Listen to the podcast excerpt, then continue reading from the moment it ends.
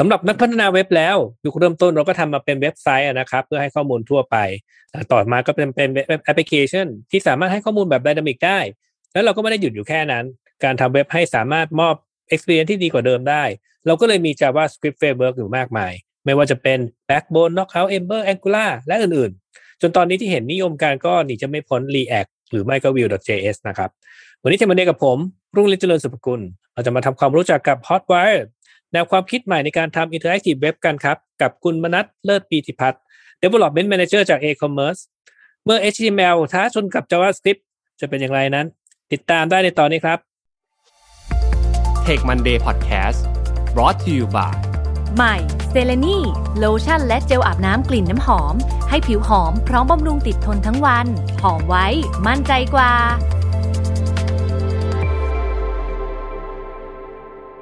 อ่าสวัสดีครับยินดีต้อนรับสู่ Tech Monday นะครับครับขอบคุณครับ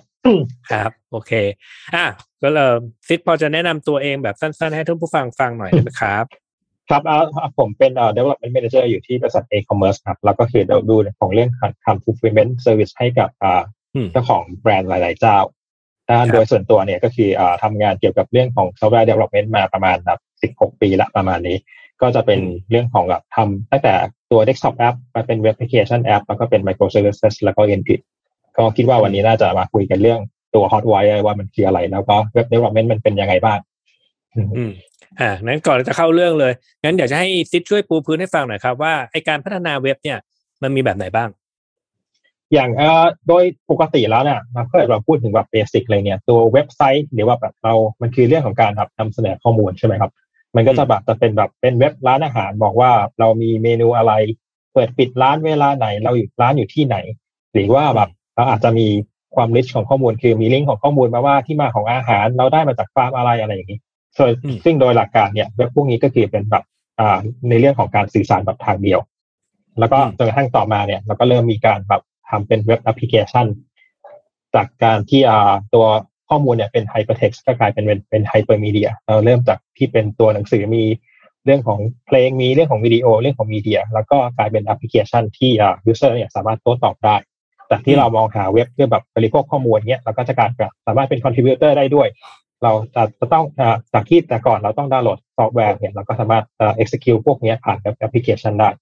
วงการเว็บก็เติบโตมาเรื่อยๆพอเราเริ่มแบบเห็นแล้วว่าเว็บเรา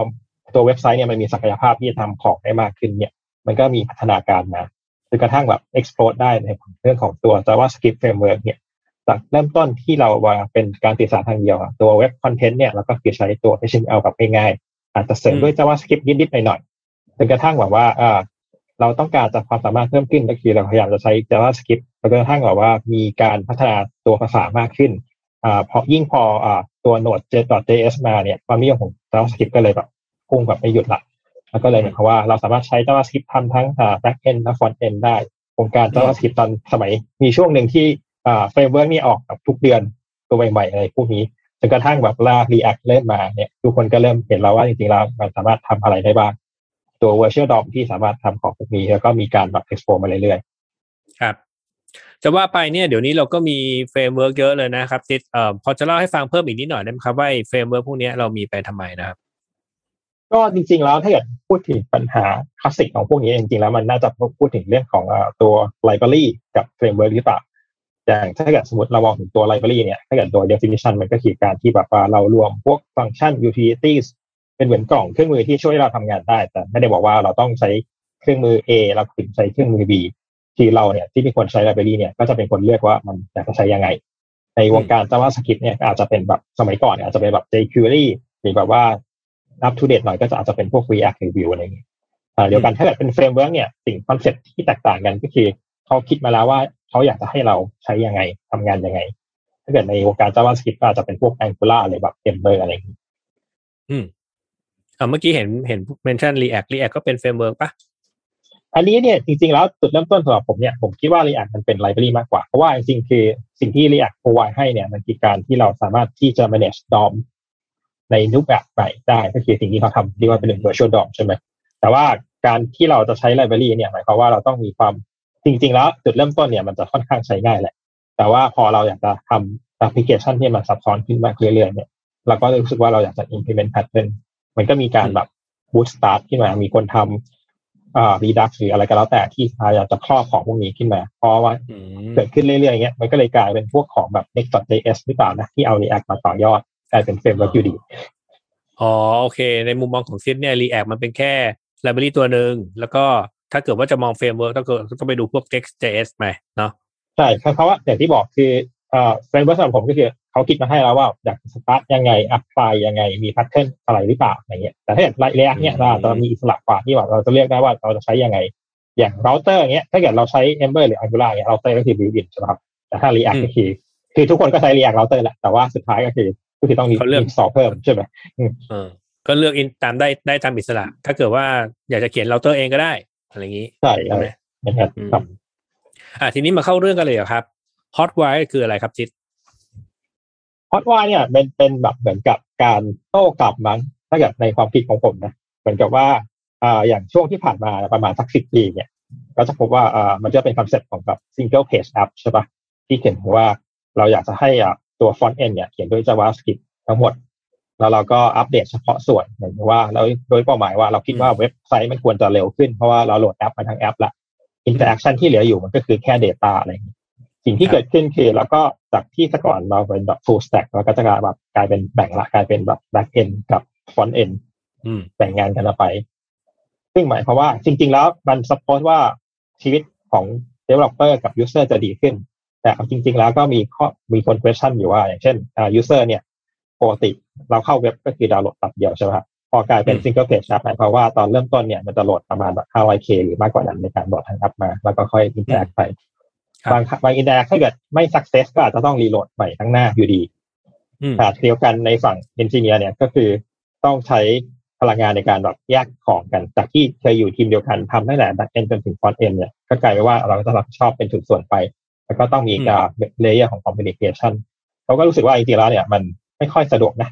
Hotwire มันคือการเริ่มต้นมาจากที่ว่าเราสามารถที่จะทำ experience เดียวกันเนี่ยคือเราสามารถสร้าง single page application ได้แต่เราไม่ต้อง go to pain พวกนั้นอ่า pain หรือไม่ pain เนี่ยอันนี้ขึ้นอยู่กับว่าประสบการณ์ส่วนตัวของสองสามคนเป็นยังไงด้วยนะจริงๆเนี่ยคอนเซ็ปต์มันเริ่มต้นมาจากว่าอ่าจริงๆผมคิดว่าก่อน Hotwire มันจะมีตอนปีสองพันสิบเก้าเนี่ยตัว Phoenix LiveView มันเริ่มก่อน Phoenix เนี่ยเป็นเป็น web framework ของ Phoenix นี่ก็คือคอนเซ็ปต์ที่ว่าเขาคิดว่าอยากให้เซิร์ฟเวอร์เนี่ยสามารถเรนเดอร์ เอช ที เอ็ม แอล ได้แล้วก็ใช้วิธีอัปเดตเฉพาะส่วนจากข้างหลังมาก็คือเขียนทั้งแอปด้วย backend เนี่ยแหละก็คือมันจะเหมือนแบบสมัยก่อนที่เราแบบเขียนด้วยแบบพวก JavaScript อัปเดตหรืออะไรก็แล้วแต่แล้วเขาก็ใช้ WebSocket ในการ push authentication แล้วปีที่แล้วตอนปลายปีอ่าฝั่ง Rails ก็บอกว่าอ่ะเราก็มีเหมือนกันนะเป็นก็คือ Hotwire เนี่ยแหละเขาพยายามจะ integrate หลายๆส่วนเข้ามาเพื่อให้ได้ประสบการณ์เดียวกันที่เป็น single page appแต่ก็ไม่ได้รีไควร์ว่าจะต้องใช้ WebSocket นะนี่คือเขาก็จะมีวิธีเลย์ดาวของมันเยอะนะซึ่งเดี๋ยวเราค่อยไปดูกันว่าตัว Hotwire เนี่ยดีเทลมันเป็นยังไงฟังแล้วยังดูงงๆอยู่เลยนะ จริงๆยังไม่ยังไม่แน่ใจว่าเข้าใจภาพหรือเปล่าว่า Hotwire มันเป็นยังไงเดี๋ยวช่วยขยายความต่อนะครับติดใช่คือ Hotwire เนี่ยถ้าเกิดพูดถึงแบบแบบโดยทั่วๆไปสำหรับ user เนี่ยจริงๆแล้ว user ไม่มีผลเลยเพราะว่า user คนที่เป็นอ่าเขาก็จะใช้แอปพลิเคชันแบบเป็นปกติสิ่งที่เขาได้คือเขาได้ experience ปกติไปเป็นปกติ single page app แต่ experience ของฝั่ง developer นี่ต่างจากที่เราต้องอ่ามีปกติถ้าเกิดเราใช้ Rails เนี่ยถ้าเกิดสมัยใหม่อาจจะเป็นว่าเราอาจ start Rails project เป็นแบบ เอ พี ไอ ที่ไม่มีส่วนของ vendor เลยแล้วเราก็ไป start อ่าฝั่ง front end แยกทีมกันออกไปหรือจะเป็นคนเดียวกันก็แล้วแต่แต่หมายความว่าเราก็จะ manage project แยกกันตัว Hotwire เนี่ยก็คือบอกว่าไม่ต้องละเราสามารถที่ใช้ Rails ในการ vendorฟอนต์เนี่ยได้เลยโดยที่ไม่ต้องออกแรงเขียน JavaScript จำนวนมากอ่า Hotwire เนี่ยเป็น umbrella term มากกว่าก็คือเขาพูดถึงของสามส่วนก็คืออ่า Turbo Stimulus แล้วก็ Strada เราไปดูกันว่าไอ้แต่ละส่วนมันเป็นยังไงอืมดีครับ ส่วนของ Turbo เนี่ยจริงๆแล้วมันเหมือนกับเป็นเป็น evolution จากถ้าเกิดคนที่เขียน Rails มาก็คือน่าจะเคยใช้พวกแบบที่เป็นแบบ Turbo Link มาก่อนจริงๆมันคือเริ่มต้นจากแบบ พี แจ็กซ์ อะไรเงี้ยมันคือแบบเทคนิคในการ push content มาจากเซิร์ฟเวอร์ที่จะให้ฝั่ง client side มันเรนเดอร์ได้อย่างรวดเร็วอย่างเงี้ย Turbo Link มันก็เป็นพาร์ทนึงมาแต่ว่าอาจจะไม่ค่อยได้รับความนิยมมากนะเพราะว่ามันมากับตอนที่แบบทุกคนแบบตั้งใจการทำ single page app ด้วย JavaScript อะไรอย่างเงี้ยแต่พอพออย่างที่บอกไปพอเรามีเพนที่ว่า ถ้าจะเมนมันค่อนข้างยากเนี่ยตัวเทอร์โบเทอร์ลิงเนี่ยมันอีโวฟมาก็คือส่วนของ Turbo Drive เนี่ยเป็นส่วนที่คอยจัดการเรื่องของ navigation เวลาเวลาที่ user กดลิงก์หรือ submit form เนี่ยแทนที่หน้าฟอร์มจะโดนอัปเดตทางหน้าเนี่ยหรือว่าเวลาเราไปที่หน้าหนึ่ง สอง สาม สี่เนี่ย Turbo Drive ก็จะบอกว่าอ้าวเราสามารถเรารู้แล้วว่าจะ navigate ไปที่ไหนแล้วก็คอยอัปเดตเฉพาะส่วนโดยที่ไม่ต้องรีโหลดทางหน้าทีนี้คำถามที่ว่าเอ่อไม่ต้องอัพไม่ต้องรีโหลดทางหน้าเนี่ยมันรู้ได้ยังไงมันก็เลยมาคู่กับ Turbo Frame Turbo Frame เนี่ยมันจะเป็นการที่เราสามารถที่เราจะใช้แท็กประมาณว่าขีดอ่าเปิดปิด Turbo Frame เนี่ยเราบอกว่าตีกรอบได้ว่าส่วนไหนของหน้า ยู ไอ เนี่ยที่มันควรจะโดนเรนเดอร์จากจาก activity นั้นๆซึ่งเอ่อถ้าแค่ถ้าแค่นี้จริงๆแล้วคือเราก็จะได้ single page app อ่ะที่อัปเดตเฉพาะส่วนความรู้สึกก็คือ Rails เป็นที่ใช้ Rails นั่นแหละ แต่ทีนี้อ่าถ้าจะถ้าจะให้ complete เนี่ยจริงๆแล้วเขา include ตัวเรียกว่า Turbo Stream มาด้วยตัว Turbo Stream เนี่ยมันเป็นเหมือนกับถ้าเกิดใช้ Rails เนี่ยมันเกิดการที่ตัว Turbo Stream ไปใช้ตัว Action Cable ทำให้ตัวฝั่ง Client เนี่ย communicate กับ Server ผ่าน WebSocket ได้โดยที่เราเขียนโค้ดน้อยมากๆคือในการอัปเดตคอนเทนต์จาก Server ไปให้คนเนี่ยสมมติว่าเราเป็นคิดถึง Facebook Post ก็ได้หรือ Twitter ก็ได้เวลาที่มีคนสักคนหนึ่งเนี่ยกดไลค์หรือกด Retweet เนี่ยถ้าเกิดปกติเราก็จะรู้ได้ใช่ป่ะครับว่าจำนวนไลค์หรือ Retweet มันเป็นเท่าไหร่อันนี้สิ่งที่เกิดขึ้นคือเราสามารถทำแบบนี้ได้เหมือนกันโดยที่เราไม่ต้องเขียนโค้ดน้อยมากเรารู้ว่าสมมติว่ามีคนกดไลค์อ่าเป็นจำนวนเท่าสามร้อยแล้วหรือว่ามีคนคอมเมนต์เนี่ยฝั่ง back end เนี่ยก็จะ push คอนเทนต์ล่าสุดขึ้นมาให้เราเองเพราะว่าใช้ WebSocket ในการ communicate ว่าเรารู้ว่ามีการที่เราอยากจะ broadcast information ใหม่ออกมาให้กับ client ที่ connect ด้วยผมว่ามาถึงตรงนี้นี่น่าจะเดี๋ยวเดี๋ยวก่อนจะไปต่อเนี่ยผมขอถามเพิ่มอีกเท่านิดนึงผมว่าท่านผู้ฟังน่าจะน่าจะงงระดับหนึ่งเลยเออเมื่อกี้เนี่ยตอนที่พูดถึงไอ้เจ้าตัว Turbo Frame อ่ะแล้วก็บอกว่าเอ้ยมันจะอัปเดตเป็นส่วนๆอ่ะจริงๆแล้วปกติเว็บเราก็มันก็ทำอัปเดตเป็นส่วนๆได้อยู่แล้วนี่คือถ้าในอดีตเราก็อาจจะเป็น jQuery อะไรบางอย่างไปดึงไปคุยกับเซิร์ฟเวอร์สักที่นึงแล้วก็เอาข้อมูลเฉพาะส่วนนั้นน่ะมาเอ่ออัปเดตเฉพาะส่วนนั้นได้เหมือนกันใช่เทอร์โบเฟรมมันต่างอะไรกันกับการทำแบบนั้นหรือว่าเรียก AJAX Call อะไรพวกนี้มันต่างกันยังไงนะครับต่างกันโดยที่เราไม่ได้เขียน JavaScript เลยครับ สิ่งที่เราทำเนี่ยเราเขียนเราเราไม่ต้องเขียน JavaScript เลยเราใส่แท็กเข้าไปว่าอ่าเราใช้ เอช ที เอ็ม แอล แท็กธรรมดาเนี่ยในการบอก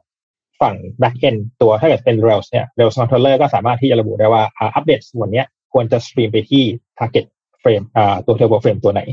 ทั้งหมดเนี่ยทำโดยผ่านถ้าเป็น Rails ก็คือเขียนด้วย Ruby ทั้งหมดโดยที่ไม่ต้องเขียน JavaScript เลยอืมโอเคนั่นเป็นเป็นสิ่งที่น่าสนใจอันใหม่เลยคือคุณสามารถที่จะอัปเดตเอ่อก็เรียกก็คือทำ Interactive Web นั่นแหละคืออัปเดตเป็นส่วนๆแบบ Dynamic ได้โดยที่ไม่ต้องเขียน JavaScript เลยเหรอใช่ครับ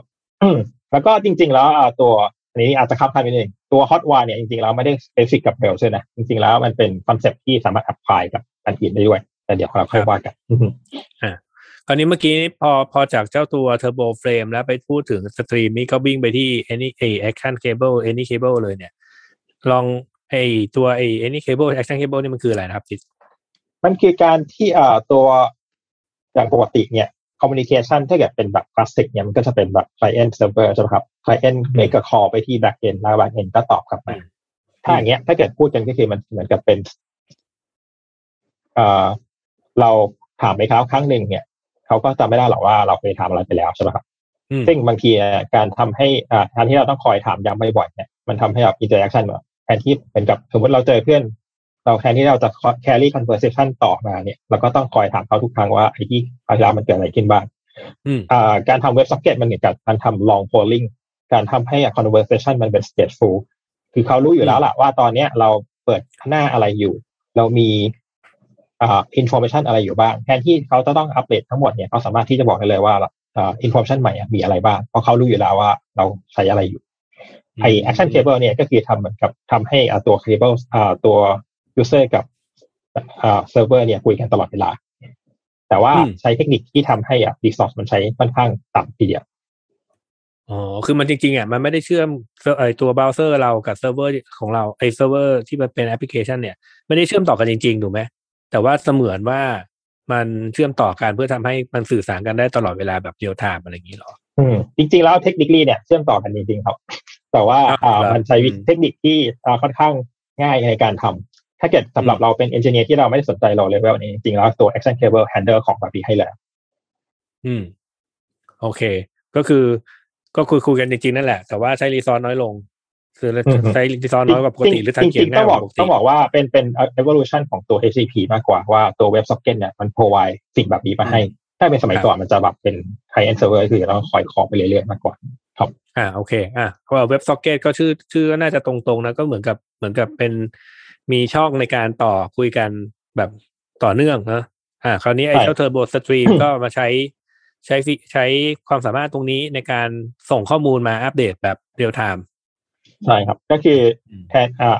ใช้เป็นตัวเสิร์ชมากกว่าอันนี้คือเป็นจุดที่ค่อนข้างจะแตกต่างกับ Phoenix LiveView อันนั้นเนี่ยเขาจะ require ตัว WebSocket แน่ๆที่ที่จะทำส่วนอ่า Hotwire เนี่ยถ้าเกิดเราไม่สนใจของแบบนี้เลยหมายถึงว่าไม่สนใจการ broadcast ข้อมูลไปให้ใครหลายๆคนเนี่ยเราใช้ถึงแค่ตัว Turbo Drive กับ Turbo Frame ก็ได้อืมโอเคอัปเดตเฉพาะส่วนก็พอแล้วก็คือให้ให้การให้ออกแบบการทำงานให้เวลากดปุ่มนี้อัปเดตตรงนั้นก็พอละไม่ต้องไม่ต้องมาถึงขั้นให้เซิร์ฟเวอร์มาคอยบอกว่าเฮ้ยอัปเดตตรงโน้นตรงนี้สิอย่างงี้ใช่ไหมใช่แต่ถ้าเกิดมีดีเทลนิดหน่อยแต่ว่าตัว Turbo Stream ทำให้แบบ complete มากขึ้นซึ่งจริงๆแล้วคือถ้าเกิดใช้เนี่ยจริงๆแล้วแทบไม่มี effort เลยผมเขียนโค้ดประมาณสามบรรทัดก็ได้ Turbo Stream มาแล้วอืมนั่นนั่นระดับเทพของ E-commerce ไม่ได้เจอเขียนสามบรรทัดได้แล้วมาจาก tutorial ของ Rails ขนาดอืมโอเคครับอ่าทีนี้มันครบหรือยังเมื่อกี้นี่พูดถึง Turbo อยู่ใช่ไหมอืมใช่อ่าจริงๆก็มีอีกส่วนหนึ่งอ่าแต่อันนี้ผมยังไม่ได้แบบไปดูอะไรมากก็คือตัว Hotwire เนี่ยก็คืออ่าทำ provide ในส่วนที่เป็นตัว native ให้ด้วยก็คือเขาก็จะ provide เป็น framework ที่รับตัว iOS มาอย่างถ้าเกิดเป็น iOS ก็คือจะ wrap ตัวตัว WebView หรือถ้าเป็นอ่า Android เนี่ยน่าจะเข้าใจว่าเป็นกี่ตัวก็คล้ายๆ WebView เหมือนกันใช่ไหมอืมในการที่จะ up wrap แล้วคือpackage application ให้เหมือนกับเป็น native app อะไรอย่างเงี้ยครับแต่นี้อันนี้ยังตอบไม่ไม่มากเพราะยังไม่ได้ไม่ได้ลองจริงๆเหมือนกันอืมครับอ่าโอเค Hotwire ทำสามารถทำให้เราเราอัปเดตคอนเทนต์ได้แบบ dynamic แล้วก็ใช้ effort น้อยแล้วก็ถ้าเกิดอยากจะได้ real time ก็มี option ให้เลือกได้ด้วยอ่าตอนต้นต้นเห็นเห็นซิดพูดถึงอีกสองตัวมีอะไรนะ Stimulus กับอะไรสักตัวนะกับ Strada ตัวเดี๋ยวเอาเป็น Stimulus ก่อนละกันตัว Stimulus เนี่ยจริงๆแล้วมันคือเหมือนกับว่ามันจะมีของอีกนิดหน่อยที่เรารู้สึกว่าเรายังใช้ Ruby ในการ manage content ได้ไม่หมดมันยังมีแบบอย่างเช่นสมมติถ้าเกิดเราอยากจะ reset form หรือเราอยากจะทำของบางอย่างที่ยังต้องใช้ JavaScript อยู่เนี่ยอ่าพอเราบอกว่าเราไม่ต้องใช้ JavaScript ทำแล้วเนี่ยเราจะทำได้ยังไงนะก็คือกลับไปที่แบบเหมือนกับจุดเริ่มต้นว่าเรายังสามารถเขียน JavaScript ได้เหมือนกันอยู่ก็คือตัว Stimulus แค่แหละเราสามารถที่จะใช้ JavaScript ในการ augment อย่างเช่นแบบทำทำตัวตัว form variation ตัว reset form นี้ได้แต่ว่าเราเขียนแค่เฉพาะสิ่งที่เราต้องการถ้าเกิดเปรียบเทียบกับที่ว่าเราเป็น single page app ก็คือเราต้องทำทุกอย่างด้วยอันนี้แทนอันเนี้ยตัว back end project เดียวกันเนี่ยเราสามารถที่จะเขียนของแบบนี้ผ่านตัว controller ที่เป็น JavaScript ได้ด้วยอืมก็จริงๆก็ดูเหมือนอารมณ์โอเคแหละก็มีฝั่ง Turbo มาแล้วก็จริงๆ Stimulus ที่ก็เหมือนกับใช้ jQuery แบบแบบใหม่ไหมอืมจะในความรู้สึกผมก็รู้สึกว่าเป็นแบบนั้นนะแต่ว่าอ่า Stimulus เนี่ยไม่ได้ใช้ไม่ได้ใช้ jQuery แบบนั้นก็จะใช้เป็นอ่า อี ซี เอ็ม เอส script module เลยแหละในการ import ของแบบนี้ไอ้ต้องรู้สึกว่าเหมือนเป็นแบบนั้นเลยจริงๆก็คือเหมือนกับ apply เฉพาะจุดที่เราต้องการจริงๆมากกว่าอืมก็เป็นเรียกว่าเป็นการอ้างอ้างอิงถึง content เอช ที เอ็ม แอล ในรูปแบบรูปแบบใหม่นั่นแหละแล้วก็จะไม่เขียนการเขียนโค้ดน้อยลงใช่ก็คือถ้าอยากจะบอกว่าแตกต่างจาก query ก็น่าจะเป็นว่าเออเราไม่ได้บอกว่าพยายามจะไป query เอา component มา apply นะจริงๆมันคือสามารถเราระบุได้จากตัว Turbo Frame ได้อยู่แล้วว่าตัวไหนอะไรบ้าง element เนี้ยทำงานอะไรมากกว่าโอเคก็ถ้าเกิดว่ากรณีที่ใช้ Turbo แล้วมันยังไม่พอก็ใช้ Stimulus เพิ่มอีกนิดนึงก็คือเพิ่มครับเพื่อจะอยากได้ extra experience ที่แบบดีขึ้นเลยอ่าโอเคอ่ะงั้นไอตัวถัดไปอีกตัวหนึ่งครับตัว Strada เนี่ยจริงๆแล้วจริงๆแล้วผมคิดว่าอ่า creator อย่าง Hot Hotwire อย่างตัว David เองก็ยังงงเหมือนกันว่าจริงๆแล้วจะจะเอามาทำอะไร จริงๆคือตัว Turbo เนี่ยมัน cover ในเรื่องของ native app ได้อยู่แล้วใช่ไหมครับที่เมื่อกี้บอกไปตัว Strada เนี่ยเหมือนเขาตั้งใจว่าจะทำเป็นส่วนสุดท้ายที่จะทำให้ตัว native app กับ bridge กับตัว application ได้แต่อันเนี้ยเป็นอันที่ยังไม่ออก ก็แค่บอกว่ามันจะมีนะแต่ว่ายังไม่รู้หรอกว่าจะเป็นอะไรอืมตอนนี้ก็ใช้ใช้ใช้ก็แค่ใช้ Turbo กับ Stimulus ก็น่าจะ cover lead ไปแล้วแหละอืมใช่อ่าวันนี้นี่น่าจะเอ่อน่าจะได้ความรู้เรื่อง Hotwire ไประดับนึงอ่ะผมว่าก็อาจจะมีงงๆนิดนึงอ่ะนะเดี๋ยวว่าถ้าเกิดว่าท่านผู้ฟังคนไหนฟังแล้วยังงงแล้วอยากจะจะรู้เพิ่มเติมก็เขียนทักมาหาเราแล้วกันเดี๋ยวเราจะมาอธิบายเพิ่มเติมให้แล้วกันนะครับอ่าทีนี้ถ้าเกิดสมมุติว่าเอ่อตอนเนี้ยเอ่อคำถามทั่วไปที่ผมจะได้เจอบ่อยๆคือถ้าเกิดว่าเรายังไม่ศึกษาอะไรเลย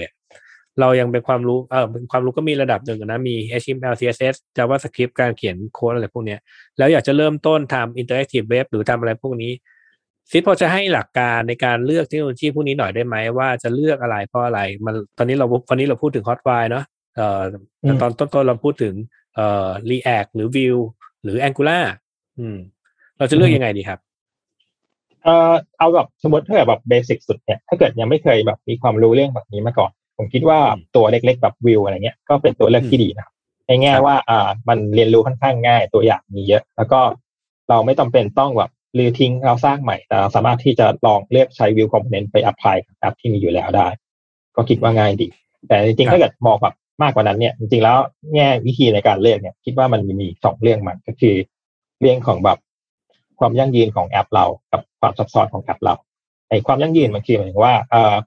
โปรดักต์ที่เราทำเนี่ยมันต้องอยู่แบบอย่างยาวนานหรือเปล่านะมีความคาดหวังว่าเราจะต้องแบบเมนเทนโค้ดอีกนานแค่ไหนถ้าเราเขียนแบบแฮกเกอร์ทอนอาจจะไม่ได้สนใจของแบบนี้ก็เอาให้มันเสร็จเฉยๆแต่ถ้าเกิดเราบอกว่ามันเป็นโปรดักต์ที่แบบจะอยู่ไปนานๆเนี่ยเอาตัวเลือกที่เป็นแบบ opinionated framework กับ Angular หรือ Hotwire เนี่ยมันจะอาจจะเป็นตัวเลือกที่ดีกว่าในแง่ว่าตัว opinionated framework เนี่ยเขา provide directory structure provide pattern มาแล้วเราก็คือ follow เวลาที่เราแบบอยากจะขยายทีมหรือเพิ่มคนเนี่ยเราก็สามารถที่จะเลือกได้ว่าเขาแบบมีความรู้อยู่ดีหรือเปล่าหรือถ้าไม่มีเนี่ยตัว documentation ที่มากับของพวกนี้มันก็จะไปได้แน่นอนว่า learning curve ตอนแรกมันจะไม่ได้แบบต่ำเหมือนพวก React Review แต่ว่า going forward เนี่ยค่อนข้างจะ maintain ได้ดีกว่าทีนี้ในเรื่องของ complexity ก็คือความซับซ้อนเนี่ยสมมติว่าถ้า web application เราเป็น Photoshop เนี่ยหรือเราอยากจะทำแบบ Google Sheet ขึ้นมาเนี่ยอันเนี้ยถ้าเราแบบ heavyweight ระดับนั้นเนี่ยคิดว่าการลงทุนกับ single page app หรือว่าใช้ JavaScript ไปเลยเต็มๆก็อาจจะเป็นตัวเลือกที่โอเคกว่านะแต่ถ้าเกิดบอกว่าเว็บของเรามันคือเป็น information based เป็นแบบ e-commerce หรือเอาจริงๆมาจาก GitHub เนี่ยตัว web based application พวกนั้นเนี่ยจริงๆแล้ว Hotwire เนี่ยก็เป็นตัวเลือกที่ค่อนข้างโอเคในแง่ว่า maintainability ค่อนข้างต่ำเขียนโค้ดค่อนข้างน้อยนะเพราะว่าเราให้เอา rely on framework มาอยู่แล้วหมายความว่าโค้ดที่เราต้องเมนเทนเนี่ยมันค่อนข้างจำกัดจริงๆในอีกเรื่องหนึ่งที่ที่เป็นตัวตัวเรื่องของการเลือกคือมันมีกฎแบบของคอนเวย์ที่พูดถึงว่าระบบที่เราออกแบบเนี่ยส่วนใหญ่ก็คือจะรอมากับวิธีการศึกษาในองค์กรของเราถ้าเกิดเราแบ่งทีมเป็น back end front end เนี่ยอยู่แล้วเราก็พวกที่เป็นแบบ JavaScript framework ก็อาจจะตอบโจทย์เพราะว่าเราแยกโครงสร้างของการพัฒนาตามทีมอยู่แล้วแต่ถ้าเกิดบอกว่าองค์การเราไม่ได้เป็นแบบนั้นเราต้องการจะแบบจะเป็น full stack หรือว่าแบ่งทีมเป็น squad ตามฟีเจอร์ที่ทีมหนึ่งรับผิดชอบทาง stack เนี่ยตัว full stack framework แบบ Hotwire เนี่ยก็น่าจะตอบโจทย์มากๆอืมอืมครับอ่ะก็นี่คิดว่าน่าจะเป็นตัวเลือกเนาะแต่ว่าเมื่อกี้นี้ให้โจทย์ไปว่าเอ้ยยังไม่ได้ศึกษาอะไรเลยนะแต่คิดว่าอาจจะมีคนฟังเอ้ยเมื่อกี้ซีบอกว่าใช้อะไรง่ายๆแบบ Vue.js หรืออะไรอย่างงี้ก็ไปเอ่อมันอาจจะไม่เหมาะกับไอ้ตัวที่มันต้องเมนเทนยาวๆนั่นอาจจะอาจจะไม่ใช่นะมันแล้วแต่ว่าแต่ละทีมออกแบบคืออาจจะใช้วิวนั่นแหละแล้วก็เมนเทนไปนานๆก็มีเหมือนกันถูกไหมใช่จริงๆแล้วมันขึ้นอยู่กับโจทย์มันคือยังไม่รู้อะไรเลยก็เออลองเริ่มต้นแบบนี้ก็ได้นะครับครับอ่าเรียกว่าน่าตอนนี้น่าจะเป็นตอนที่ทำให้เป็นตอนนึงที่ทำให้ท่านผู้ฟังงงระดับนึงแล้วแหละเพราะว่าเป็นของใหม่เรียกว่า Hotwire นี่นี่เรียกว่าเป็นการโต้โต้คืนกับไอ้เจ้าตัว JavaScript Framework จริงๆนั่นแหละนะเอ่อทีนี้อ่ะน่าจะพอหอมปากหอมคอละนะครับก่อนจากการเนี่ยซิดมีอะไรอยากจะฝากให้ท่านผู้ฟังไหมครับจริงๆก็คิดว่าเอ่อเรื่องของพวกการเรียนรู้มากกว่าจริงๆอย่างโค้ชในเรื่องของแบบเรื่องเทคโนโลยีอะไรเงี้ยจริงๆคือถ้ามีโอกาสเนี่ยอยากจะให้แบบลองของหลายๆแบบมากกว่าจริงๆมันจะช่วยแบบเปิดโลกให้รู้ว่าเป็นมีอะไรจริงๆเรียนรู้หลายๆภาษาเรียนเรียนรู้หลายๆเรื่องเบื้องเนี่ยสุดท้ายก็จะจะรู้ว่าจริงๆมันมีเหตุผลอยู่ว่าเราทำอะไรเป็นยังไงมันมีดีไซน์ของแบบมีนิ่งของดีไซน์น่าจะเป็นของกันมากกว่าครับครับมีอะไรใหม่ๆก็ลองดูหน่อยเราไม่แน่เราอาจจะได้ไอเดียของจากของใหม่ๆเนี่ยมาใช้ในงานของเราก็ได้ถูกไหมใช่ ครับโอเคก็น่าจะครบถ้วนนะครับสำหรับเอ่อเทคโนโลยีใหม่วันนี้กับ Hotwire นะครับแล้วก็ขอบคุณทุกท่านที่ติดตามนะครับแล้วจนกว่าจะพบกันใหม่สวัสดีครับสวัสดีครับ Tech Monday Podcast Presented by Selenie โลชั่นและเจลอาบน้ำกลิ่นน้ำหอมหอมไว้มั่นใจกว่า